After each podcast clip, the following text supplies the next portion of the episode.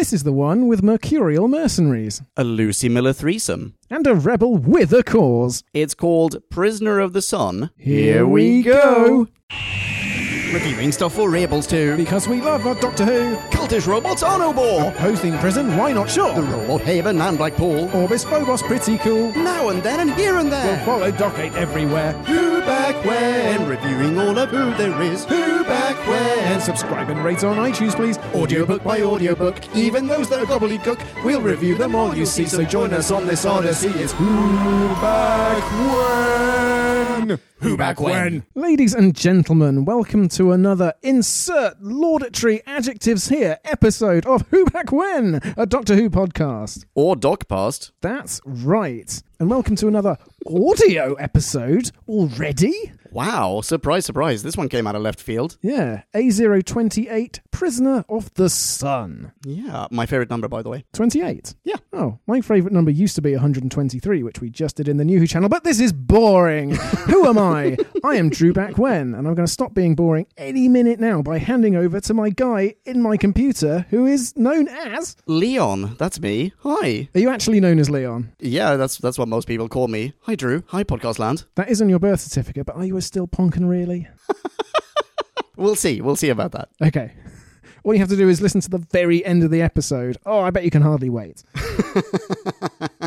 so, I said to you over WhatsApp yesterday, I think this episode is better than we have been listening to in the audio channel of late. And you replied, oof. That's correct. I did reply oof. I would love to know what that oof means. Well, do you know what? I re-listened to this today. So I've listened to this twice in less than 24 hours and I'm now super duper enthused by this audiobook. Oh, good. Oh, so was the oof originally in- enthusiasm? Or... So the oof originally was due to the fact that I listened to the the first time around. I listened to this whilst hurrying uphill in the rain and then hurrying back downhill still in the rain and on my way downhill my umbrella broke. So Oh, right.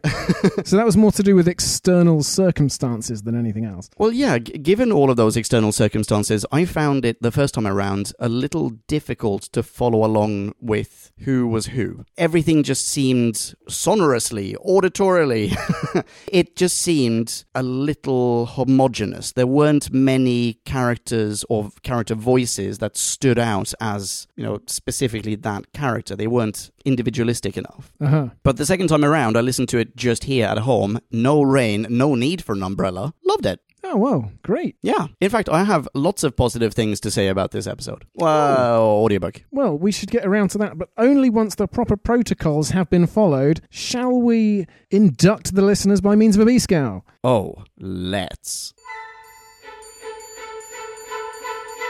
Time for us to synopsize. Slurpify and summarize So take a view and grab a brew and listen to this overview, this free for all. we like to call a bite-sized chunk of who.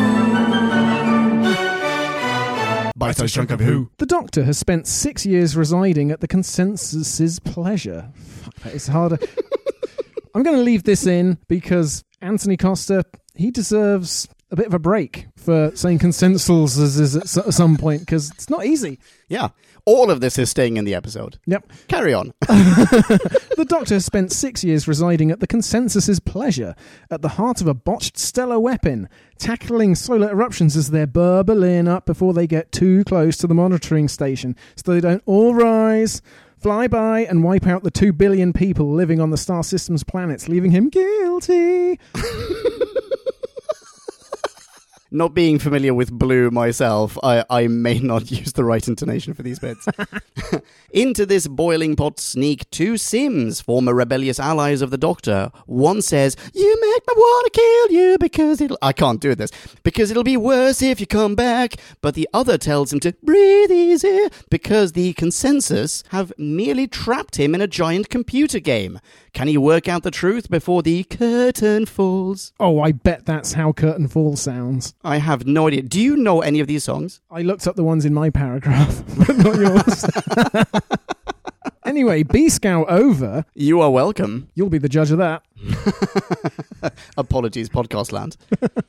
and or certain members of Blue. Of course, yes. Thank you for listening. So, where are we starting this? Some facts, maybe? Yes, oh, that's a great place to start it. This was written by Eddie Robson, Indeed. and it was released in January 2011, so we're only nine years behind. Eddie Robson, whom we've encountered on Who Back When before, a number of times, and who has, if you look him up on TARDIS Wikia, holy moly, the man has written a lot of Doctor Who. Who? Tons of it. Absolutely tons of it. In fact, he was also a producer for Big Finish for one or two seasons of Bernice Summerfield. So, very prolific chap. Yeah, one of the big finish, big cheeses. Absolutely. The the ones that he's written that we have already reviewed on Who Back When are Phobos, Human Resources, love that one. Grand Theft Cosmos takes place in Stockholm. The Eight Truths, World Wide Web, Situation Vacant, and Prisoner of the Sun. Right, yes, and I've experienced two of these, and I remember saying, wow, Eddie Robson can really write his way around a plot, and then Situation Vacant, ah, not so good at all. But then he does this and like totally redeems himself. I think he does. Yeah, Prisoner of the Sun. Not to be confused with the third Doctor short story, Prisoners of the Sun, by Tim Robbins, not the one you're thinking of. Wow, there is a lot of Doctor Who content out there now, isn't there? Yeah, there's some. I mean, I, I was just looking at down the Eighth Doctor's list, you know, what McGann's been doing since the end of the Eighth Doctor Adventures, as we are now approaching the end of those. And the list for him alone is vast, and that's just audiobooks. It's mind boggling. JD, how do you fit it all in? Hey, oh, isn't there also a new Eighth Doctor Adventures? Sheridan Smith came back and recorded another four episodes. Oh, right, yeah. But that's it. So it's like a half a series, really. Oh, okay. We're not reviewing those, not just yet. When we get to the end of this series, we'll figure out what to do next. Yeah, and perhaps we could take it under advisement, Podcast Land. Oh, yes, yes, absolutely. Is that all for facts? I mean, there's not much else to say. I mean, uh, unless we go into the cast. Well, one of them we have encountered a number of times as well. Would that be Beth Chalmers? It would indeed. Beth Chalmers, whom we have encountered in a number of roles, but who otherwise, and I remember JD pointing this out one of the times that we encountered her, I believe in Wirrn Dawn, that she, quote unquote, famously has portrayed four of the Doctor's companions' mothers. Yeah, we've encountered her in a number of lifts, we've encountered her in a number of monarchies, and in a number of family trees. Indeed, yes. In fact, she turned up at the end of this episode in the post credit interviews and basically said, Yes, I'm sort of running out of voices. Everything otherworldly I want to make sound like this, but I have to come, keep creating new sounds from my voice box because there are just so many things I have to try and actualize. And among her many roles, she played two queens, one bug queen and one spider queen. So that in and of itself, how do you distinguish those two? How do you how do you make them distinctive insectoid voices? One of them you wave your arms around while you're doing it, and the other just your fingers. Oh, that's the right. And yes, fine, spiders aren't insects. Don't write in. Arachnids, we know.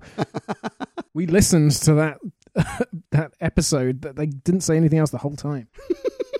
Okay, so how about this episode then? Where where do you want to start? Well, I want to pick up with something you've already said, which is the voices are pretty samey among the Mercurials, aren't they? Yeah, very samey. I mean, I, kn- I know that you were able to distinguish them better when you were not outside, not flying through the air at tremendous speeds and getting rained on. But could you really tell which of them was talking at any given moment? One of them sounded a bit older and a bit croaky, but they were all really middle class and well spoken and And they all sounded as though they were standing in the middle of a cathedral and speaking through sheets of baking paper. Yeah, you're right. I couldn't tell them apart. Yeah, and I, I would also add that they were all written really similarly as well. There, there was not a distinguishing feature among them apart from one can hack stuff. Yeah, but I mean, if you look at the CD cover for this audiobook, you have the three Mercurials on the cover. And you can't look at either one of them and go, oh, yeah, right, that's Shill, or that's whatever the other one is. Fash? Fash and Gliss. That's it. Yeah, there's no way to tell them apart, and I don't think we really need to. Plus, the dialogue actually quite often. I, I, this is something that we talked about in, in a prior audiobook review. I believe this is something that got on your nerves that almost every line directed at them ends in their name. Like, what do you think? Fash. I don't know, Gliss. This is what this is my opinion, you know, that sort of thing. Yeah. Whenever one approaches McGann, it's, oh, Gliss, welcome. Fash, nice to see you. Shill, haven't seen you in a while. Not since Gliss and Fash stopped by. Yeah, how are Gliss and Fash anyway? Does Fash still like Gliss, or has Gliss fallen out with Fash? Hey, Shill, tell Fash uh, Gliss says hi. Yeah, anyway, yeah, so we, exactly, that sort of thing. Uh, but frankly, I don't feel like we need to be able to tell them apart. Well, no, they are expendable and they are interchangeable, but the more they talked, the more I wished there had been a little bit more to them. Not that I need to care about them, because in the end, I mean, they, they just get killed, don't they? Yeah. Well, I mean, wouldn't actually caring about them make it a little more impactful in that case? That's true, but are we meant to sympathize with these three characters? No, we're absolutely not. They are all mercenaries, but they all have the exact same mindset. There isn't any discord or dissensus among them at all. When one says we should do something, the other basically says, "Oh, I can't do it," but I ag- I agree that this should be done. In fact, there's a lot of confirmatory talk throughout of we should do this. Yes, that is what I am in the process of doing. I've already thought of this, and the process is underway.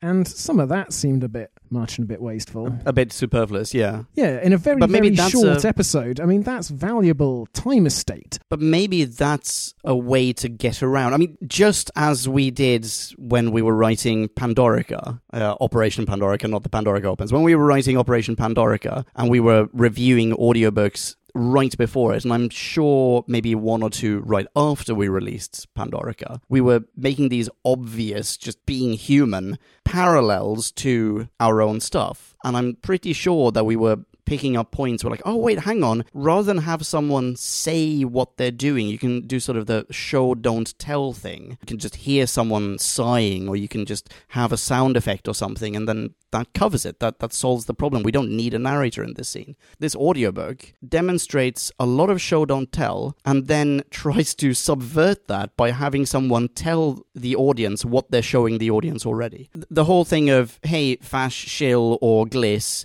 we should do, be doing this. Yes, I'm already doing it, is a way of circumventing the necessity to have someone outline exactly what they are in the process of doing. Oh, I see. Yes. It disguises it. Well, I mean, It's a slightly more elegant way of way of doing it. If Glisschill or already forgotten the third one, Fash. Fash, if either one of those three were to say, I am just doing this and now I'm doing this and it's all, you know, it's supported by various sound effects and now I'm doing this and I'm just going to do blah, blah, blah, blah, that would be boring and it would also be really unnatural because no one talks like that. No one describes their actions. That holds insofar as, well, for exactly those scenes that you describe, but there are also scenes where that unnaturalness carries over when whichever one, Gliss, I guess, is the one in charge, No idea. is talking to the doctor. Yeah, is saying to the doctor about, and we cannot do this because that would be to invalidate our contract, and our contract is with the consensus, and the consensus pay us our money,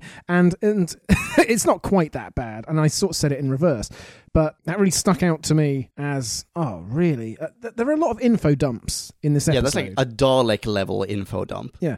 I made a note of an info dump early on that I really liked, which I'll contrast Okay. with what we're talking about. When the doctor is cooking Daphne Miller a crepe, Yes. and he's telling her about the consensus and how they program the androids and how many star systems they control and the history of those star systems and the weaponry of the sun and the rebel movement and how he's got there and how long he's been there. He manages to say all of that and it's so interesting. It covers such a lot of ground so quickly, so concisely, so needfully and and also I suppose you can hear the sounds of cooking in the background. And I, I didn't come away from this scene hungry, but I came away, you know, filled, satisfied.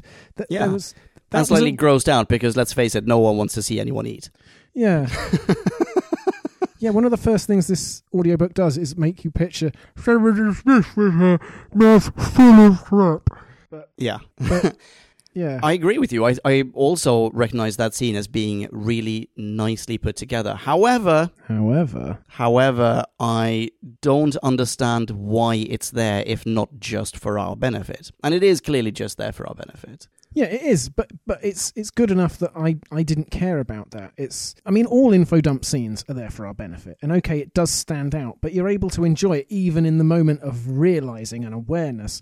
When Gliss is talking about the contract and later on, I mean poor Anthony Costa as Hagen has a ton of turns of dialogue that go on one or two or three sentences too long and the poor guy he's given some really chewy, long, flappy words to get his mouth around, and and he gets to the end, absolutely. But it needed trimming. This really short episode needed some trimming. For added behind the scenes context, we are recording this episode of Who Back When right after having gone through bits of our upcoming audiobook ourselves and talking about what needs to be trimmed. Yeah, Yeah. and Uh, can and- I just and- well, I was I was just going to say that th- for it. I may or may not be borne out in the final cut, but listening to this one really does bring home to me that everything needs to be as tight as possible. You can't have one character talking on for too long because if they do like Hagen does in this one, then you've lost the listener. There's nothing else going on. If they're not listening to the one person talking, that's the ball game. It's over. Exactly. These audiobooks, they need to be way snappier than the corresponding TV stories. Yeah. Can I just cycle back to the crep info dump? Mhm. The thing that bothered me, my however for that scene, is it's preceded by the doctor going, Oh, they haven't installed the backstory in you. Well, I'm not surprised because I always remove the backstory from all my assistants. So if he always removes the backstory from his assistants, why does he then provide the backstory to this one where it's already been removed a priori? I'm not sure that's quite what's going on. I think it's he removes the official consensus propaganda version of history and then he replaces it with his rebel narrative is what's going on there. Okay, all right. Y- you know what? Convinced. Fine. That that's all it took, man.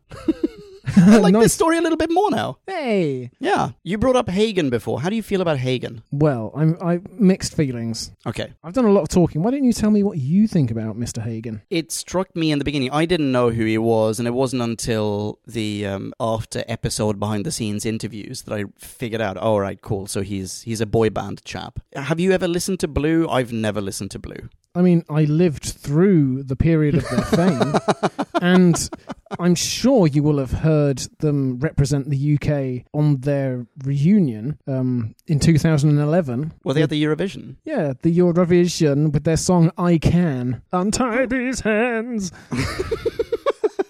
I, I'm sure I will have heard that particular song, but I I don't remember it. I think I've seen one of the members of Blue portray the lead in the production of Rocky Horror that played here Oh. in uh, in Oxford. Oh wow! Okay. Yeah, I think so. Anywho, before knowing who this guy was, I felt like maybe his deliveries were a little hit and miss, but the hits were way better than the misses were bad. Oh, okay. How did he hit and how did he miss? towards the end, I, th- I think maybe this is in fact a gradual progression of his acting talent. So towards the end, maybe he's had a stern talking to, or he's just a little bit more, you know, leger. He's a bit more comfortable inside the booth and, and so on. He's more convincing to me. He's he's I, I just buy the character of Hagen, and in fact, the further into the story we get, the character of Hagen becomes way more complex Yeah. which is part of what I really enjoy about this story. But in the beginning, it wasn't quite. I don't. I don't want to say that the scale is from like you know McGann Jr. to Meryl Streep, but like it was a little bit closer to the former. May I read out my note upon hearing Anthony Costa's Oh, here we go. Stage bland. He's so flat at first, I thought he might be Alex McGann through a filter. I mean, that's not out of the question that Jakey Boy has been turned by the monk and is, is uh, doing his nefarious bidding by, by killing his own great grandfather. Yeah, But no, that's way mo- no. It's not way more imaginative than what this episode does because this episode is a good episode. But yes, he he went from being Alex McGann to being a perfectly serviceable, competent cast member. But when Oh, he but? had when he had uh, that's my version of your however. okay. But when he had more than two sentences, let's say, then they all started to run together like this, and you could barely take a breath, and he would just keep going, and because he's got to get to the end, and this is really there's no time to explain, and and everything's tense, and and it just sort of carried on like that, and if you lost the thread, there was no way you were regaining it because there there wasn't quite enough variety, uh, you know, sing song in his delivery quite yet. He was getting better, but he needed a. I mean, he said in the post show interview that this was his first time doing this. Yeah, exactly. You could tell. Do you know what else you could tell? Do tell. What's his name again? Anthony Costa. This was Anthony Costa doing Anthony Costa. Oh, you think? The behind the scenes interviews, that's the first time I've ever heard this person speak in my life. Right. And he may as well still have been in character because it felt as though the delivery was very much the same. He's just doing himself. It's like they've cast him because they need a young, cool, you can sort of imagine him, at least in an audiobook, as, you know, the, the B movie action hero type of guy. And yeah, just be a little confused. You know, just, just do that. Be a little confused. Yeah. Although that goes against the character because the character has to think on his feet. The character has to keep abreast of exactly what's going on and exactly what he needs to tell the doctor to fit in with the pretense, with the web of lies he's spinning. That's a fair point, yes. Although perhaps appearing confused at the beginning would make the doctor believe more in his sincerity. Oh, I don't know, because there are so many twists and turns in this episode. I suppose it could work either way. Um, but I think he was mostly there because they'd already had someone from Blue on as they played the clip of, and because he, There was some connection there, wasn't there, as well? He he knew the director or he knew the writer. someone else did. We might come to that. Oh, right. Um, Okay, sorry. I think he provided a counterpoint to all these middle class mercurials. You know, his voice did stand out, thank goodness, because otherwise it was just, you know, the Rada B team. Yeah, which makes perfect sense as well, and I think that's probably also a bit of a trope. You have the rebels, the rebel fighters, who they're street smart, but they're not necessarily meant to be these well educated posh people. Ah, the Rickies of the Doctor Who universe. Yes, exactly that. I haven't had time to go to finishing school. I was too busy learning how to kill. Imagine Mickey Ricky, but with perfect diction. yeah. How unconvincing would that have been? Very is the right answer. Very unconvincing. Yep, yep. You took the word right out of my mouth. What about the other rebel? Oh, Jelena. Yes. She was very quick to be won over by the doctor, wasn't she? it's funny. I've listened to this twice as well, and it's a similar experience to you. It, it is so tight that it's great while it's going along. But if you start to think about it, and if you try to take notes during it, as I found during the second one, it's impossible because you just lose the thread. She does a volte-face extremely quickly. She goes from killing the Doctor to being utterly fangirly and like, oh, you really are the legend I always dreamed of. I hope saying that doesn't get me in any trouble. Dies instantly. And, it, and it's only when you look back that it's like, oh, wait, that was hmm, about a dozen lines she had from one extreme to the other. Absolutely, yes. I was going to say, I think her character proved to me how fickle I am as a listener because I couldn't care a, a tinker's cuss for that character up until that one scene in which she exposes a little bit of backbone and, and some character. She shows that she has a little bit of heart, and then boom, she gets blasted to smithereens. And I hmm. empathized. I, I rather, I, I sort of empathized with the doctor in that situation. Of course, you you should care about this person, this weird rebel. She was a good person. We know that from the two seconds of dialogue we just heard. Yeah, because she loved you. I empathise. You had a fan. You were just about to add a Twitter follower, and she was cruelly taken from you much too soon. Exactly. You go to all that effort. One hashtag away from immortality. And that's sort of it for characters, isn't it? I mean, we have those two, we have a tremendous amount of pseudo Lucies, Oh, yes. and we have three Mercurials. Yeah. That is the entirety of the cast. Yeah. Did you notice, by the way, the faux companions, the faux Lucies? Chloe and Daphne. Well, the four of them are named in alphabetical order. We have A, B, C, D Annie, Bethany, Chloe, and Daphne. Yep, and they all end in E. True. if you had had enough to get to the letter L, what would you have named her? Laurie? Laney? Is that a name? Sure. Leonie? Is that what you want me to say? No, I mean I, I'm had come to mind, but it's not like I'm forcing you. It's yeah. No, no, I did that completely unprompted. So how do you feel about the four Lucies? How do I feel about them? I, I expected to feel something when you asked me that question, and I just didn't. There was nothing in there for me to dredge up.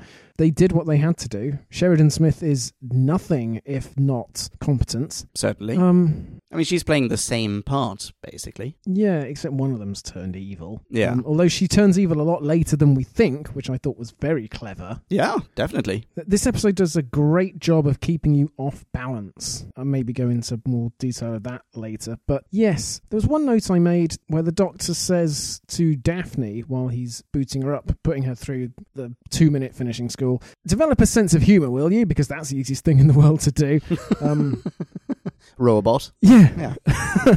because because I mean that's otherwise I'll go mad, and I don't feel like she got much of a chance to deploy said sense of humour. No, not at all. She said one remark faintly suggestive of humour, where she says, "Can you give me the slightly longer history?" When he gives her the far too short history of the consensus, and it tells her basically nothing. But yeah, that's a stretch, and to find anything else is really reaching. A few questions here. First off, the doctor gives her a sound file, and there's uh, a bit of an augmented character file. Maybe I don't know. There, there's something else. He, there's like an expansion pack. I think he says. Yes. But there's there's a sound file. Everyone gets to sound like Lucie Miller. Mhm. So question one: Is this not just a little bit weird? As in, were Amy and Bethany, or ever they were, prototype fuckbots? No, no.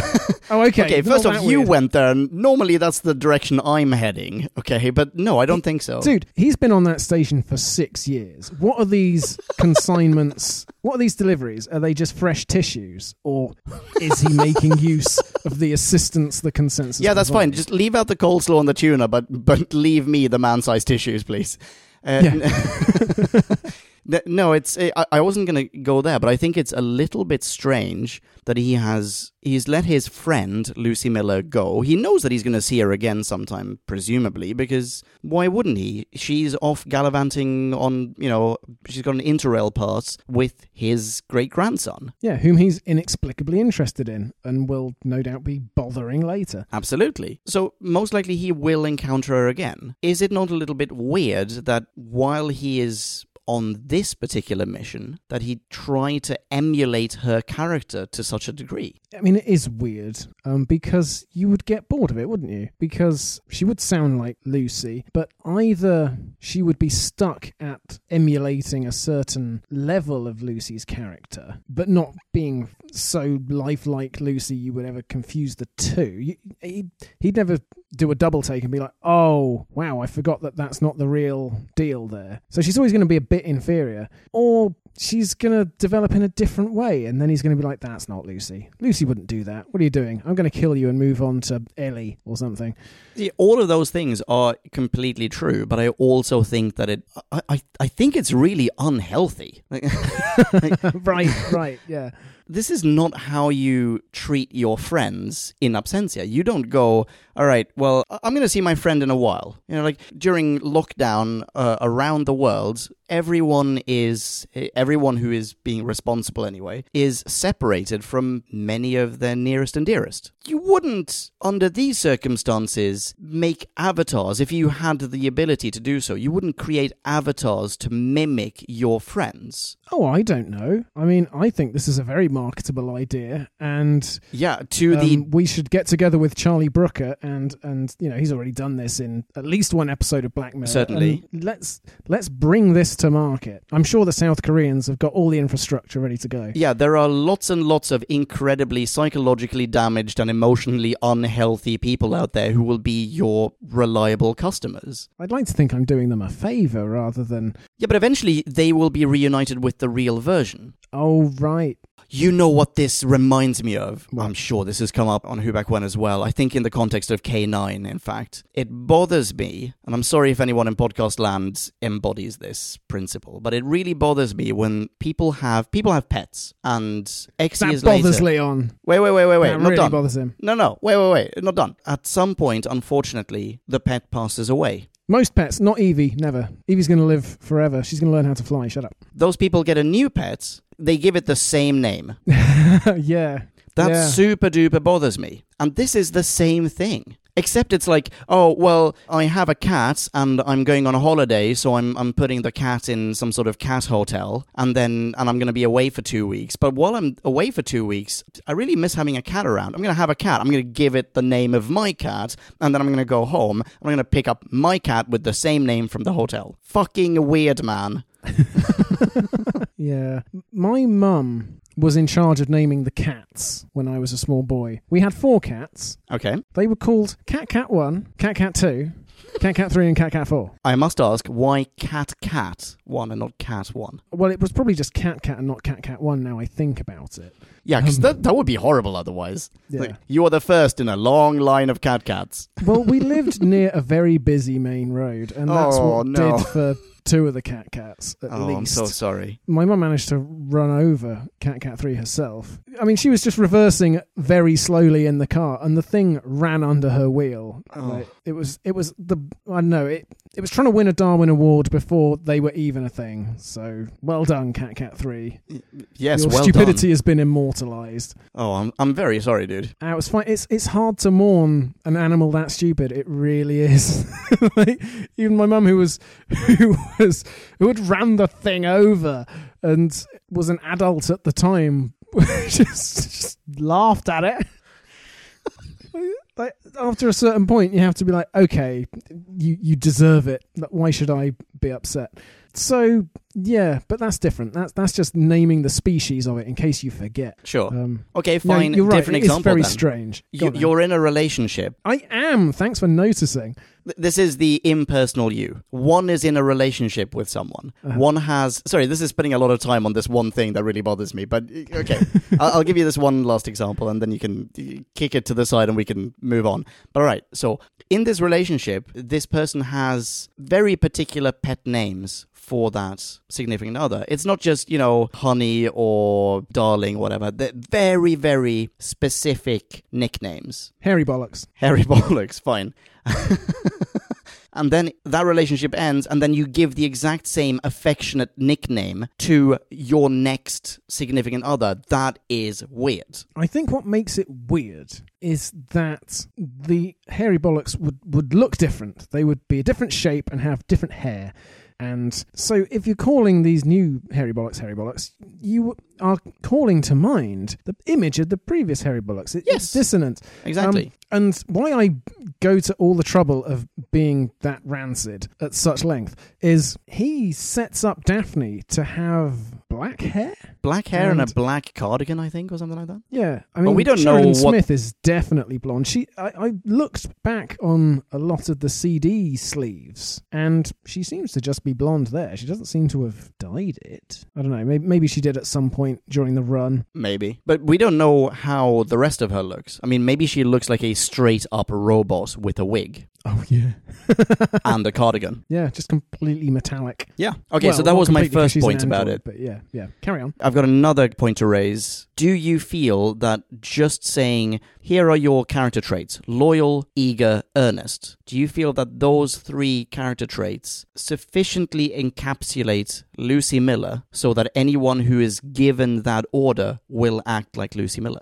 Well, no, not at all. Instantly, ribald and earthy and sarcastic spring to mind. Yeah, certainly. Why isn't Bolshe on that list? Bolshe, of course. I mean, that's what he should have called the B android, really.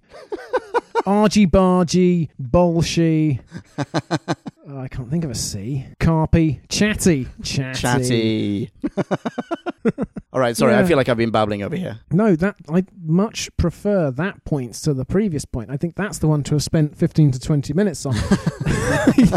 no, you're right. I mean, if I were to describe you, I mean, it's well, it's. Oh, here we go. No, no, Be careful. I've thought of an even better example. Okay. the fucking COVID virus. If you name the three most common symptoms of it, which is all the NHS app will currently accept as criteria for going and getting a test if you have them, you are going to miss thousands of cases, a big proportion of the overall caseload, because some people don't get a fever or a cough or what's the other one? Loss of uh, taste smell. That's the fella. Yeah. So people like the distribution of COVID symptoms are more complicated than just three. I mean, if I were to come back to the point I tried to avoid and describe you with three adjectives, okay. um, I'm very sensitive, so be careful. And don't say sensitive. I just gave that to you, so you can't use it. okay.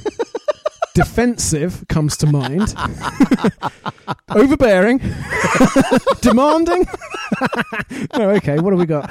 Um, is Renaissance man is more of a Oh. noun than a than a than an adjective. Oh, so Uh, um, dude, stop right there. oh well, that's it. You only need one. It turns out you just got to pick the right one. Wait, can I have one more? Oh, um. you just told me to stop right there. What the fuck are you doing? Impossible to please. How about that? fine, fine, fine. Okay, moving swiftly on. Uh huh. Just before you know you try to do it on me.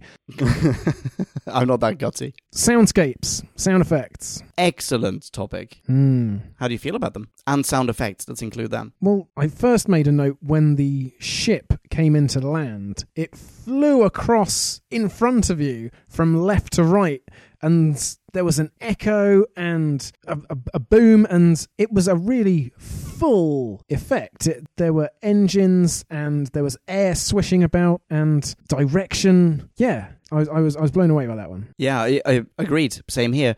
That one, and also another sound effect or another. I think this is probably this counts as a filter, maybe, but or the, a series of filters. The ones that are applied to the real Lucie Miller as she rings the doctor at the end. Oh yeah. all the distortion, the weird vibrato, the echo that's applied to it as well. Absolutely incredible effects. Yeah, that has travelled a long way through subspace to find the Doctor wherever he is in the furthest reaches of the universe. Yeah, soundscapes in general in this one were good, but they are also a little bit samey otherwise, I feel. In saying that, are you referring to the alarms and the gunshots? Well, the gunshots, I've made a specific note of saying I don't like them. Oh, the.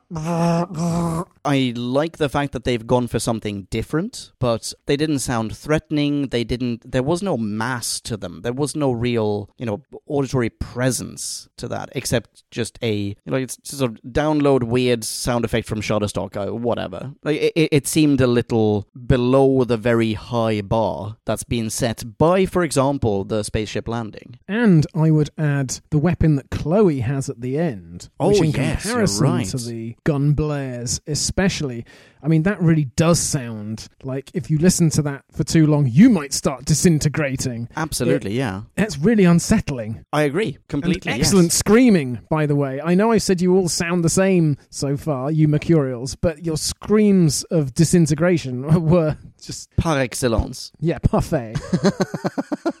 The klaxon I probably could have done without oh, to such an extent. Oh, but I tell you what, the first time I listened to that, I was breathless when that thing stopped. Me Like it- too, yes. Yeah, it's an amazing first 22 minute part. I mean, it klaxon stopped going on 20, and then by 22, you've got something else to worry about. Oh, it certainly adds a lot of Ah. tension, but when it stopped, I mean, there's a whole bit of dialogue about, like, can you please turn off that klaxon? Yeah. When it stopped, I realized, oh, wow, I've been listening to this klaxon for a long time. I mean, that's true, but then I suppose we've got to be grateful for the fact that it wasn't louder That's true. because it, In fact, there's dialogue on top of it. yeah, and you can hear all that dialogue perfectly well. It's, it's very well pitched, this klaxon. It, it is always there. You can never forget about it, but it doesn't crowd anything else out. Yeah. A particular scene in our upcoming audiobook sprang to mind there because there are, actually there are two scenes, two consecutive scenes with a klaxon in there. Yeah. I can't remember what you're. Oh, no, yeah. Space Station, Yeah, Fernandez, Knarflex. Yeah. Are, you, are we going to leave that in? We're leaving that in oh, wow. teaser. You heard it here for First Podcast Land. There's a space station. I bet you'd never thought that was possible. And someone named Fernandez. Look, you don't need to force it. Dan Harmon will just invite you to join his crew. Keep telling me that. Can I? I'll, I'll use this recording and I'll just fall asleep to that on a loop. Yeah. Okay, can we talk plot? yes. The consensus has tricked the Doctor into remaining inside this sun and preventing it from going supernova. Yep. And they're constantly feeding him fake supernova symptoms Well- so that he remained there. I'm not sure that they are because near the end of the episode, he says Hagen hacked There we go, yes. into the systems, yes, to send a fake wave that would make the Doctor believe that the consensus had been faking it all along. So I don't think they had been. I think he really has been stopping uh, the planets below being devastated. oh, as, as in he did it once and that was enough? No, as as in for six years, every solar flare up really was threatening that system, and he genuinely has been saving them. I don't think that was fake. I think it really was, you know, a, a an unstable weapon on the verge of self detonation. So at the end, does it detonate? Do we get two billion deaths? No, because he goes the long way around and he invents the automatic stabilizer in the TARDIS and applies it, and it works instantly. Right. Yeah. Uh, Which, by the way, let's put a pin in that because I have a, I, I disagree with that. Uh, sorry, I, I, I know that that happens, but I have a disagreement with how it is handled. Okay. What's, what's the deal with Hagen here? Well, the deal with Hagen, th- there is a lot to Hagen. I mean, I, I want to start by saying, well done, Eddie Robson. Uh, as I said up front, I know you can arrange a plot like few others can. And Certainly. here, by jingo, have you done that in spades. There is so much sleight of hand and trickery in this episode. Eddie Robson is so good at thinking through these problems and these logical pathways that when they're questioning Hagen's motives, the Doctor doesn't come up with one alternative. He comes up with four. And and the Mercurials are like, yes, all that's very true, but here's number five, and here's the clincher for us.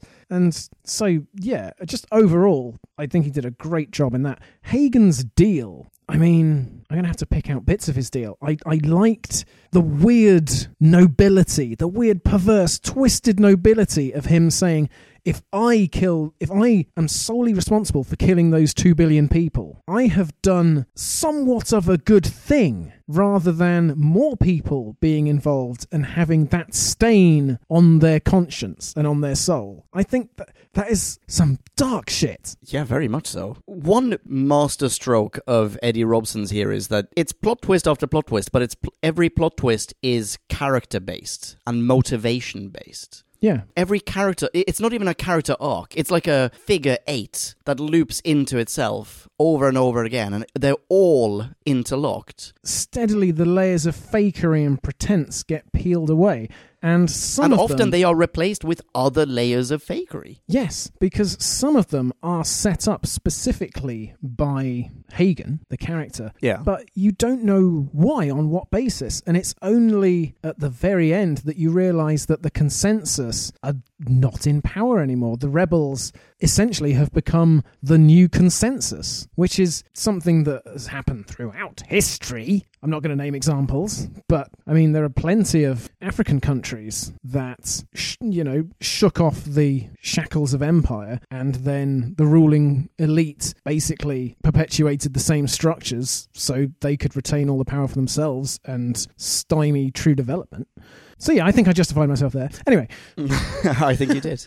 Yeah, the consensus will not always have been in power either. There will, there will have been a a, a birth of the consent, consensus, which very possibly mm, was preceded by them being the underdog. yes, there was. The rebels have been the underdog for a very long time. They win, and then all of a sudden, power corrupts, and some of them want to take their ideology in very extreme directions. Yeah, the the doctor in taking his enormous crep info dump at the beginning, he says that they were part of a feudal system at one point, and that's how the consensus rose. And Oh right, yeah, yeah. and so right. yes, they did replace a corrupt system and became corrupted themselves, and and yeah, it's just history repeating itself. But the the fact is that you're so, or at least I was so consumed in listening to this, trying to figure out was Jelena, you know, who she said she was. That didn't. That wasn't compatible with who Hagen was then saying she was. So did that mean Hagen didn't fully know who she was because she had kept that to some extent secret, or was that because Hagen was lying?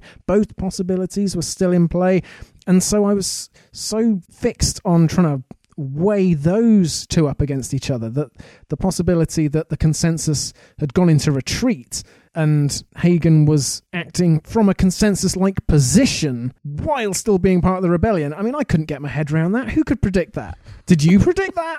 I did not know. Then Absolutely no one not. can.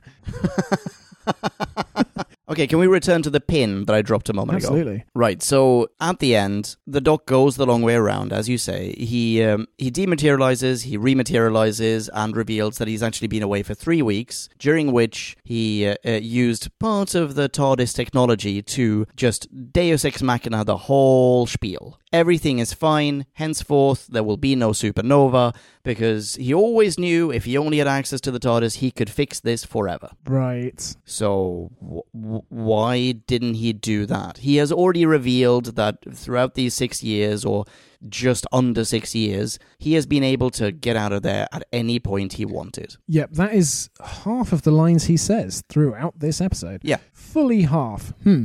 And if Well- he is there allegedly, I mean, he he says himself, and, and I love this concept that it is a prison of his own making. If if there is a if there's just a door between him and freedom, everyone, including the doctor, everyone knows that he's going to pick that lock and walk out. Not a problem. But if he's locked in by principle, by morality, he's there because he feels responsible for those two billion lives and he wants to keep them alive. And the uh, what are they called? The consensus. They are keeping him there there as well because I mean allegedly keeping him there as well because they need him to keep those two billion people alive. Then surely he would have suggested this very simple automation sooner. He didn't have to spend six years there. He could have spent, in fact, we know this, three weeks there, and it would have been done. Well, he would have spent no time there, but he would have spent three weeks in the TARDIS Yes, and then yeah, exactly. arrived Yeah, sorry, you're right. exactly at the point he left. Yeah. As the Mercurials are just opening communications with the consensus down on the planet and are halfway through the first sentence of saying the doctor has dot dot dot returned question mark as the TARDIS lands in a slightly different place Yeah. from where it took off. And he walks out with this gizmo. And yes hmm i'm hmm, does that work? I mean what would have happened first? That Surely, what would have happened is he would have just reprogrammed his very first assistant to uh, give him access to the TARDIS. He goes into the TARDIS, he does his three week spiel, he returns, or possibly he doesn't even return, he just leaves. And he does so knowing that no one else is ever going to be bothered by this supernova. yeah i mean it's a bit confusing that chloe ends up in the tardis Yeah, at all. because he reprogrammed her to do that. But saying that, also one of my notes. As as in is one of the notes chloe has apparently killed the doctor um but not really. So the mercurials must have bundled her into the tardis and said you know what? You seem to be a bit worked up chloe. Just take some deep breaths go on a little holiday come back home and then make up with the doctor i'm sure he'll forgive you I mean, we, we never find out how this works out, but what I'm imagining is they throw Chloe on a scrap heap. They walk away. Later on that evening, Chloe stands up, walks to the TARDIS because the TARDIS apparently is just accessible, and then she travels back. Or, well, oh accessible forwards. on the other side of the dna keyed force field Exactly. right okay But this all presupposes that the, the TARDIS is accessible. At the very least, he must know that Chloe can go and find it. Yeah. Oh, I don't know. I mean, he has to deceive the Mercurials in some way, doesn't he? Because if if they know that he has sent Chloe off in the TARDIS, then presumably the consensus will be like, "Well, we're moving you. Maybe maybe we'll just move the station somewhere into a slightly different position in the heart of this sun, so that when so that the TARDIS can't find it." I mean, a star's a pretty big thing. Um, Chloe, Chloe won't be able to find us. I don't know. Will that work? Maybe not. It, seemed like the subterfuge was necessary, but perhaps you were right in saying it doesn't quite stand up. It, it seems to me like a slightly ham-fisted Deus Ex Machina, unfortunately. And all it takes is a wibble wobble to explain why it couldn't be done up until this point. In fact, all it takes is having the Doctor not say, I always knew that if I had access to my TARDIS, I could resolve this problem forever. Yes. If he Yes, hadn't it's- said that, he just goes, Well, once I got in the TARDIS, I realized, wait, hang on, this is actually pretty easy. Thank goodness Chloe found my TARDIS. Yeah. That did bother me, and I think there are a few really easy fixes for it. And maybe this is where your initial point of it's incredibly important to just go back and edit. That's where that comes in. Yeah, this I, I, it's not damning this with faint praise, I think, or I intend um, to say that this was one more edit away from being pretty damn near perfect. Yeah, I agree. I mean, we, you're right. We don't need the Mercurials really to be. I, I mean, I gave Leandro a free pass in our last new review. Oh, Leandro. And he was he was the main villain, so you know not every element has to be firing at hundred percent for a for an episode to do what it needs to and to hold you enthralled. correct. I would also at this point. Have you got anything more to say on this? No, Subject? no, go for it. Okay, I was wrong. I shouted you down earlier incorrectly. Anthony Costa does know Jason Haigh-Ellery, director of the episode, Ah, and that is why he had this in. I was thinking of Pandora Colin, who played Fash, oh right, okay. because What's her connection? her connection was that Paul McGann knew the writer of a play that she was acting Oh, in some yes. theatre. and so Paul McGann comes along, sees the play, says, What are you doing at the weekend? Come and play this part. And in one way, it's encouraging to see this nepotistic power at work because it means that if we can just woo Paul McGann effectively, we have a certain in with Big Finish. Exactly. Paul McGann exits the uh, Paddington train station and walks past a group of um, of smokers at the time. yeah, yeah. And he's about to cross a puddle, and one of the smokers wrenches off his coat with extreme speed and says, Mr. McGann, sir, Mr. McGann, please don't muddy your shoes. Step on my coat. And he's like, Thank you, kind sir. my goodness. What are you doing this weekend? Yeah, fantastic. Have you ever been in an audiobook? Would you like to be in one? oh, oh, Paul McGann, you're a legend. But, But I also have another but for this. But yeah, go for it. Go for it. Go for yeah, it.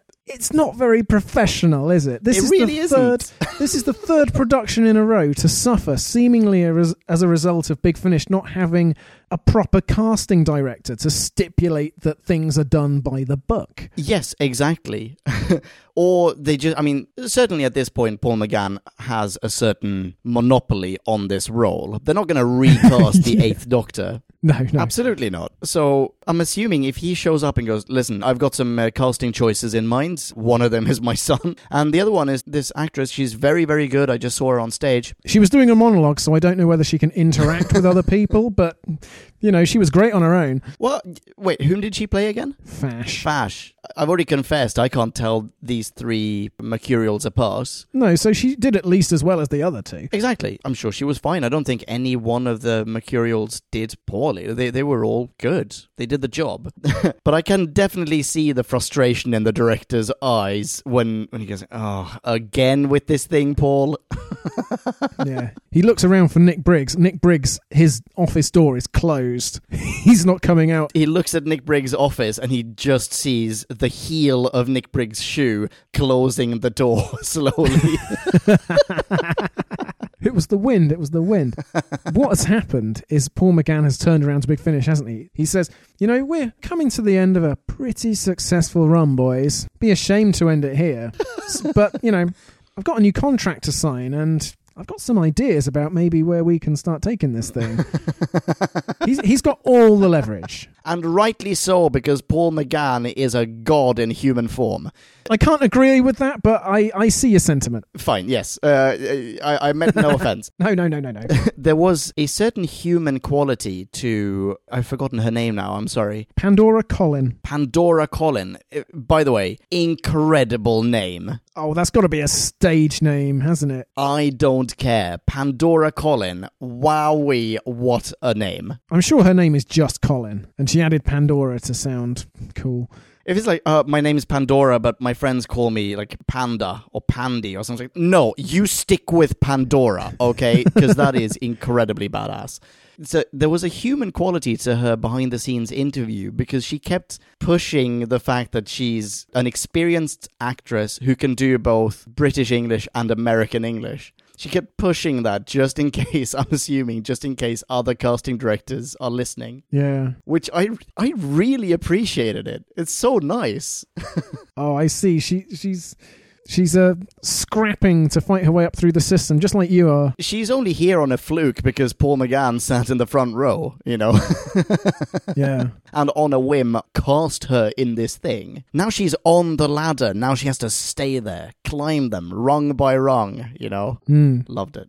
By the way, did you see or have you seen that on Big Finish's website FAQs page, they say, Are you an actor who wants to have a part in our shows? If so, you should email in your CV and voice reel at inquiries at bigfinish.com. No. Have you never seen that? See, th- oh my god, what? Please also indicate if you have access to a home studio and what type of equipment you have. Why haven't we ever done that? We're a million percent doing this. I want to say in particular for you because you are a way more talented voice actor than I am. Yes, but both of us, we will both submit stuff. Fine, very happily. You'll get the Yeah, part. yeah. I might. I mean, hey, big finish. If you need to cast a young master, Yes, and if he should have perhaps an evil K9, that would be perfect. Yes, the adventures of young Delgado and K9 Mark, I guess, sort of zero, because it's before K9 1. Perfect. By the way, this is a tangent of a tangent. Do you know uh, Roger Delgado's full name? It's, it's somewhere in the deeper recesses of my mind if I do. Maybe you will have, you know, said this trivia multiple times in Classic Who, but Roger Delgado's full name is Roger Caesar Marius Bernard de Delgado Torres Castillo Roberto. Such an incredible chap. Right. Oh my god. wow. That name alone is enough to turn me. That is incredible.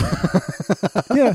I mean, Wow. did his parents know that one day he would grow up to play the master? Because that is a masterful name. It really is. Caesar. His first middle name is Caesar. Caesar. Yes. I don't think I did know that. That's fantastic. Oh, brilliant. well, I'm glad I could bring that into your life because when I found that out. Sorry, that was a digression from a digression. That's all right. Shall we return to this audiobook? What else? about we do that? What, what haven't we discussed yet? Oh, I found something else that I liked about Sheridan Smith as Chloe. Hmm. When she kills the Mercurials, and I'm still reeling from the horribleness of that sound as they are just vaporized or liquefied or whatever's going on. I mean, they are already liquid. Deliquest, shall we say.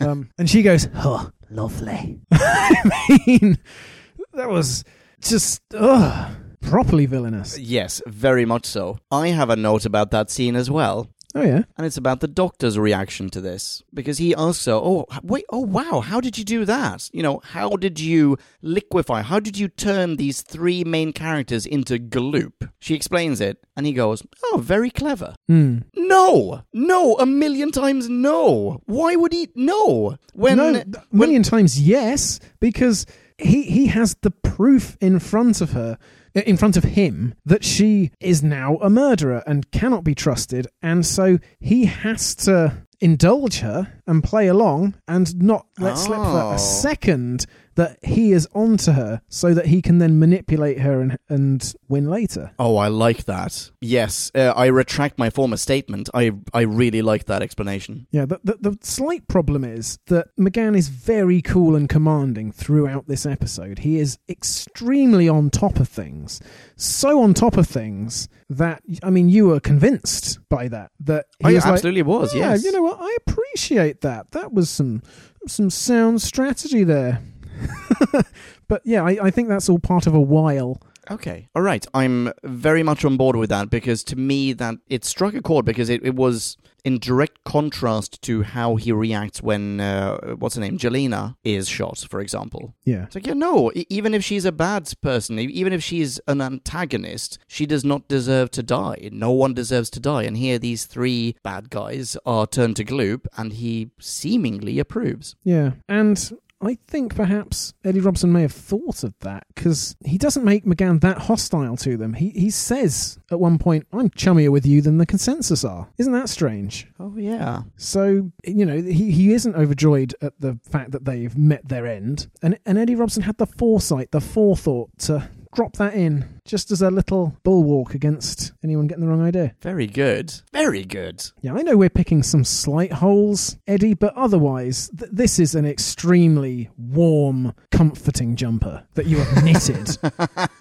with with great skill and imperious technique. And occasionally this jumper is uncomfortable in just the right ways. Yeah. Oh, it, it itches you in in just the right cranny. Yeah. Oh, I, I would say it's not unadulteratedly brilliant, though.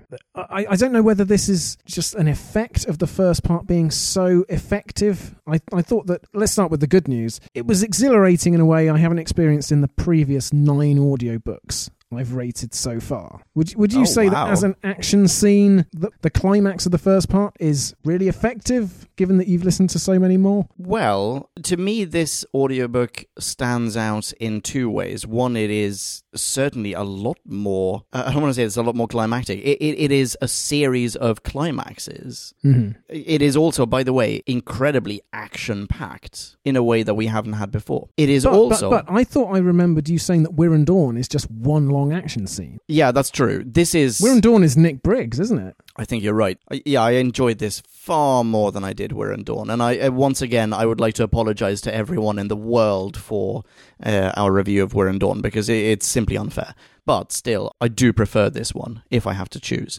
But the other way in which I, I wanted to say, the other way in which this one differs from all the other ones, including the ones that you and I have reviewed together, is that this is it's a bottle episode effectively Mm-hmm. they're in an incredibly finite space. There's not, oh, let's go to Paris, and then let's go to London, and then let's go to this planet, and then, then let's go into the caves of this moon. You know, it's not that. It's they're always stuck in one space. And action bounces off walls. Let's just say that as a concept. Action bounces off walls. And because they are constantly stuck in the same two or three rooms, effectively, action is going to bounce constantly. You're constantly experiencing ricochet. Yeah, yeah. Th- there's um. Oh, I'll let him out of the room. Oh, whoops, he's already escaped. Oh, whoops, that's him knocking at the door right now. Exactly. For that reason, a, a, climax in this audiobook is almost a ver- it's a different species of climax than what we've experienced in other audiobooks. Hmm. I don't know if I can compare them. I, I see what you're saying. I'm not trying to weasel out of answering the question. I found the climax in, in part one incredibly satisfying. I found the climax in part two incredibly cl- satisfying. But I found them to be very different, partly because they are what leads up to them is just another series of climaxes, and they're all incredibly action packed. So it's it's it doesn't have the same contrast to the rest of the story. Whereas in previous audiobooks that we reviewed, it's all relatively calm up until the climax when it shoots up into the air. Yeah. Here it's always up there. Not always. Oh, okay, fine. That's I mean, hyperbole, was- but you know what I mean. I, was I was introducing this topic because episode one was great, and as I say, I was breathless and just so relieved to be off the edge of my seat as the outro music played at the you know at the intermission. Yeah. and then the beginning of part two was a massive lull. Like Remind me how part two starts again? uh, the Mercurials are talking to each other. They're setting the scene. They're doing a bit of an Oh, right, dump, yeah. and but you because you can't tell which is which, and they are doing the thing of yes, I'm already doing the thing that you were talking about me doing. Right, Isn't yeah. that good? It lost me for a bit. I, I went away and had to start again. It it was almost a victim of the previous part's success. There is at least one other audiobook that I can think of that maybe is guilty of a similar phenomenon. Mm-hmm. Operation Pandorica. Oh. Our audiobook was nothing but lulls until until the end when everything just m- Exploded. yeah and imploded in a warehouse. But wasn't that a nice door? That is the takeaway. That is the lesson. right. Right, shall we rate this? Let's. And now it is time to rate this. Did we love or hate this? Bing bong, bing bong, hey la la la la la. la. Ratings. This is a fun little listen. It's the length of just one modern day TV episode, 47 minutes minus the intermission, so 45 bang on. And wow, does it have a lot of twists, turns, set pieces, tense interrogations, brilliant sci fi concepts, and thoroughly interchangeable aliens. Over. Overall, the acting is fine on average because Paul McGann gets to showcase all his acuity and brilliance. The pseudo Lucie's get to flap around in his wake enjoyably, and then everyone else is just dreadfully mediocre and flat, or, I'm sorry to say, another rookie out of his depth. But I haven't mentioned this episode's foremost principal, shining virtue which is that it has a five minute countdown to auto destruct Oh my that goodness. lasts precisely five minutes. Is that what it takes to convince you of the merit of a countdown? I mean, it helps. Give or take a second and a half. It was bang on. It starts at 35 minutes 42 and it ends at 40 minutes 43. There's no fakery, there's no time dilation. It's true to the countdown. I mean, it means that I'm rating this episode out of 5.5 because well done. It took 47 years, but finally, a Doctor Who writer has managed it. And it is thee. Arise, Sir Eddie Robson.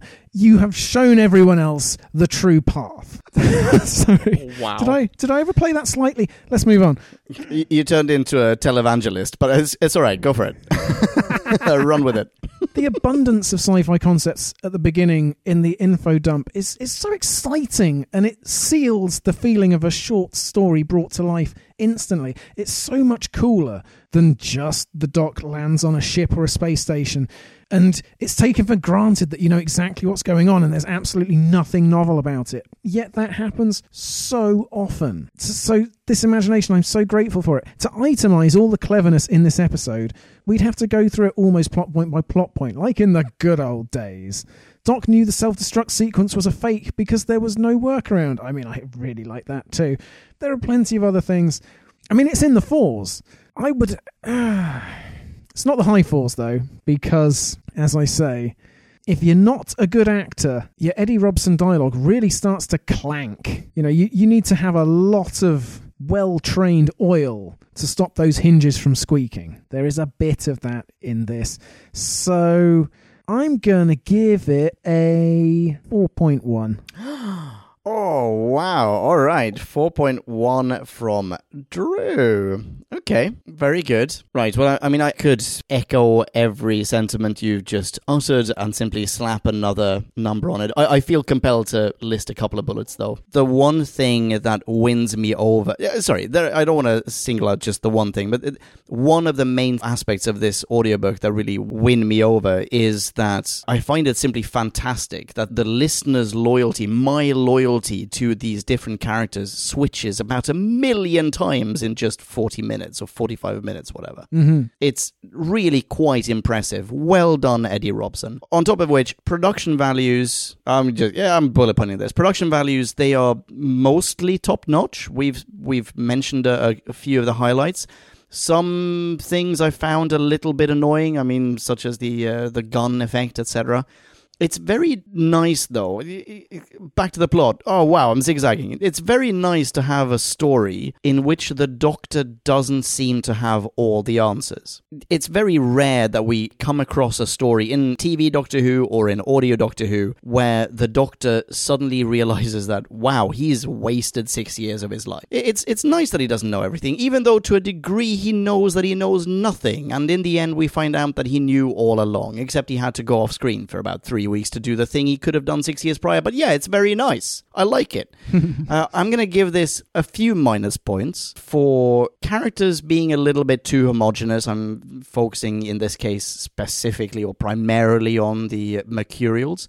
Certainly, some points deducted for not all of the actors being actors. I, I think this is just a, a symptom of having, you know, you, you you pop a celebrity from a different kind of um, popular media on a cast list, and, and that's what you get. I should interject that Antony Costa, before he was in Blue, was a child actor on Grange Hill. Yeah, I don't see him on, on many movie posters nowadays, though. So uh, I, I, I would I would still categorize him as a member of a boy band or a former member, a member of a former boy band. So he, he's not a professional actor, is what I'm trying to say, and I think you can tell the difference. Yeah. I'm also deducting some points for the crappy gun effect and for the Deus Ex Machina, which we discussed in depth. But overall, I am incredibly impressed by this story. I'm inc- I'm impressed by the writing, by the very high concept sci-fi cool stuff, the profundity of the story in one corner of the ring and the superficiality in in the other. Paul McGann Holy moly, McGann is McGanning to the hilt, which is exactly how I like my McGann. So, yeah, hats off, chapeau, sir.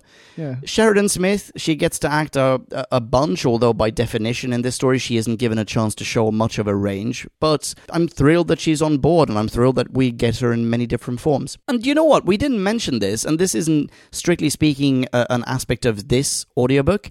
But the next time on the Eighth Doctor Adventures, it sounds absolutely incredible, and I cannot wait to see what's happening to Sheridan Smith and to, to her character, to Lucie Miller.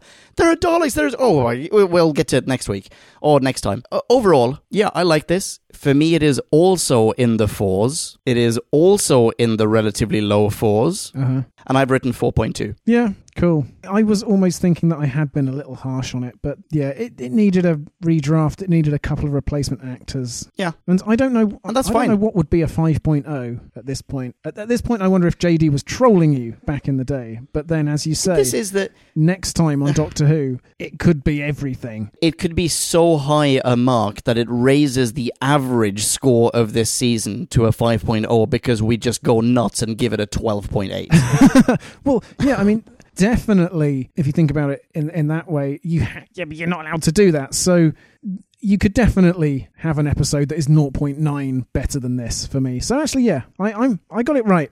I'm a pretty clever guy. there you go. Yeah, well done. Have we got any listener minis? We chose to do this one very much out of the blue. this was going to be the week that we record a new Who review, so I don't think we have anything. Let me just Yeah, check. Marie happened to be indisposed. Podcast land. No, we we don't. Sorry. Okay, well, let's put out the call then. It's going to be a few weeks before we wrap up the Eighth Doctor adventures. Yes. with hopefully going out on the biggest bang possible, which is what Big Finish will have tried to do. So we would love for you to write in, write in with your reviews of the whole series. Maybe if you like, still 250 words only, of course, but or, or the episode itself. But yeah, we'd we'd love to hear from one or a bunch of you. I'm sorry, not just the episode itself, but the episodes, because it is a double feature and we're doing it in one review. Yes, So that is Lucie Miller and I believe it's called To the Death. it is. Oh wow! Oh, I'm so excited! Oh my, I cannot be. I, I lack the vocabulary to describe exactly how excited I am right now. Th- This is exactly how excited I have ever been about a finale of a an Eighth Doctor Adventures audiobook season. Hey, excellent. They're peaking at the right time. well, I guess that's it then. Yeah. So next up will be the new Who review. This was supposed to be the Zygon Invasion. And after that, we are back in classic territory with Full Circle. And then in the not too distant future, it will be Lucie Miller slash To the Death. And after that, in the audio channel, please send in your suggestions. What must we review? What can we not afford to go our lives without devoting an hour and a half to out Dissect. yeah, outpouring our love for something's magnificent quality. I mean, We've never reviewed an audiobook of a different Doctor. I would be very interested in trying that out. We know that Eccleston is coming back. He is. Maybe it's time for some Eccleston. Maybe. You let us know. You tell us, Podcast Land. Yeah, what do you think Eccleston is best? okay, so that's it until the future. See you then. But on the way to the future, you can follow us online. Leon, where are you to be found these days? I am still to be found at Ponken, P O N K E N. That will probably change at some point, but who knows? And I am at Drew Backwen. Excellent branding. Why, thank you very much. Thanks very much for listening. If you're still listening, rock on and be excellent to each other. You know, I can't improve on a classic. Yeah, stay safe, stay responsible. Until the next time, ciao ciao. Bye bye. Kablamo! Did you enjoy the show? Then please do what the cosmos compels you to and spread the gospel of who back when. Tell your friends. I've got no friends. No problemo, tell some strangers. Hey! Like us on Facebook. That's facebook.com slash who back when. All in one word. Are you into Twitter? Awesome! High five us online and we'll high five you right back. You guessed it, we're at who back when, all in one word. Check us out on Instagram for behind the scenes photos and other Whovian goodness. Watch our videos or even listen to our podcast on YouTube. That's whobackwhen.com slash YouTube. Vote us up on Reddit, listen to us on Stitcher, and head on over to our website, whobackwhen.com, where you can submit a review of your own, browse the article archives, and peruse our visual index of aliens, monsters, and more, which increases in kablamos with every episode. And lastly, give us a rating and review on iTunes. It helps our show get noticed and earns you lots of karma points. That's it, rock on and be rad and excellent to each other. Catch your earballs in our next Who review or bonus episode. Until then, Ciao.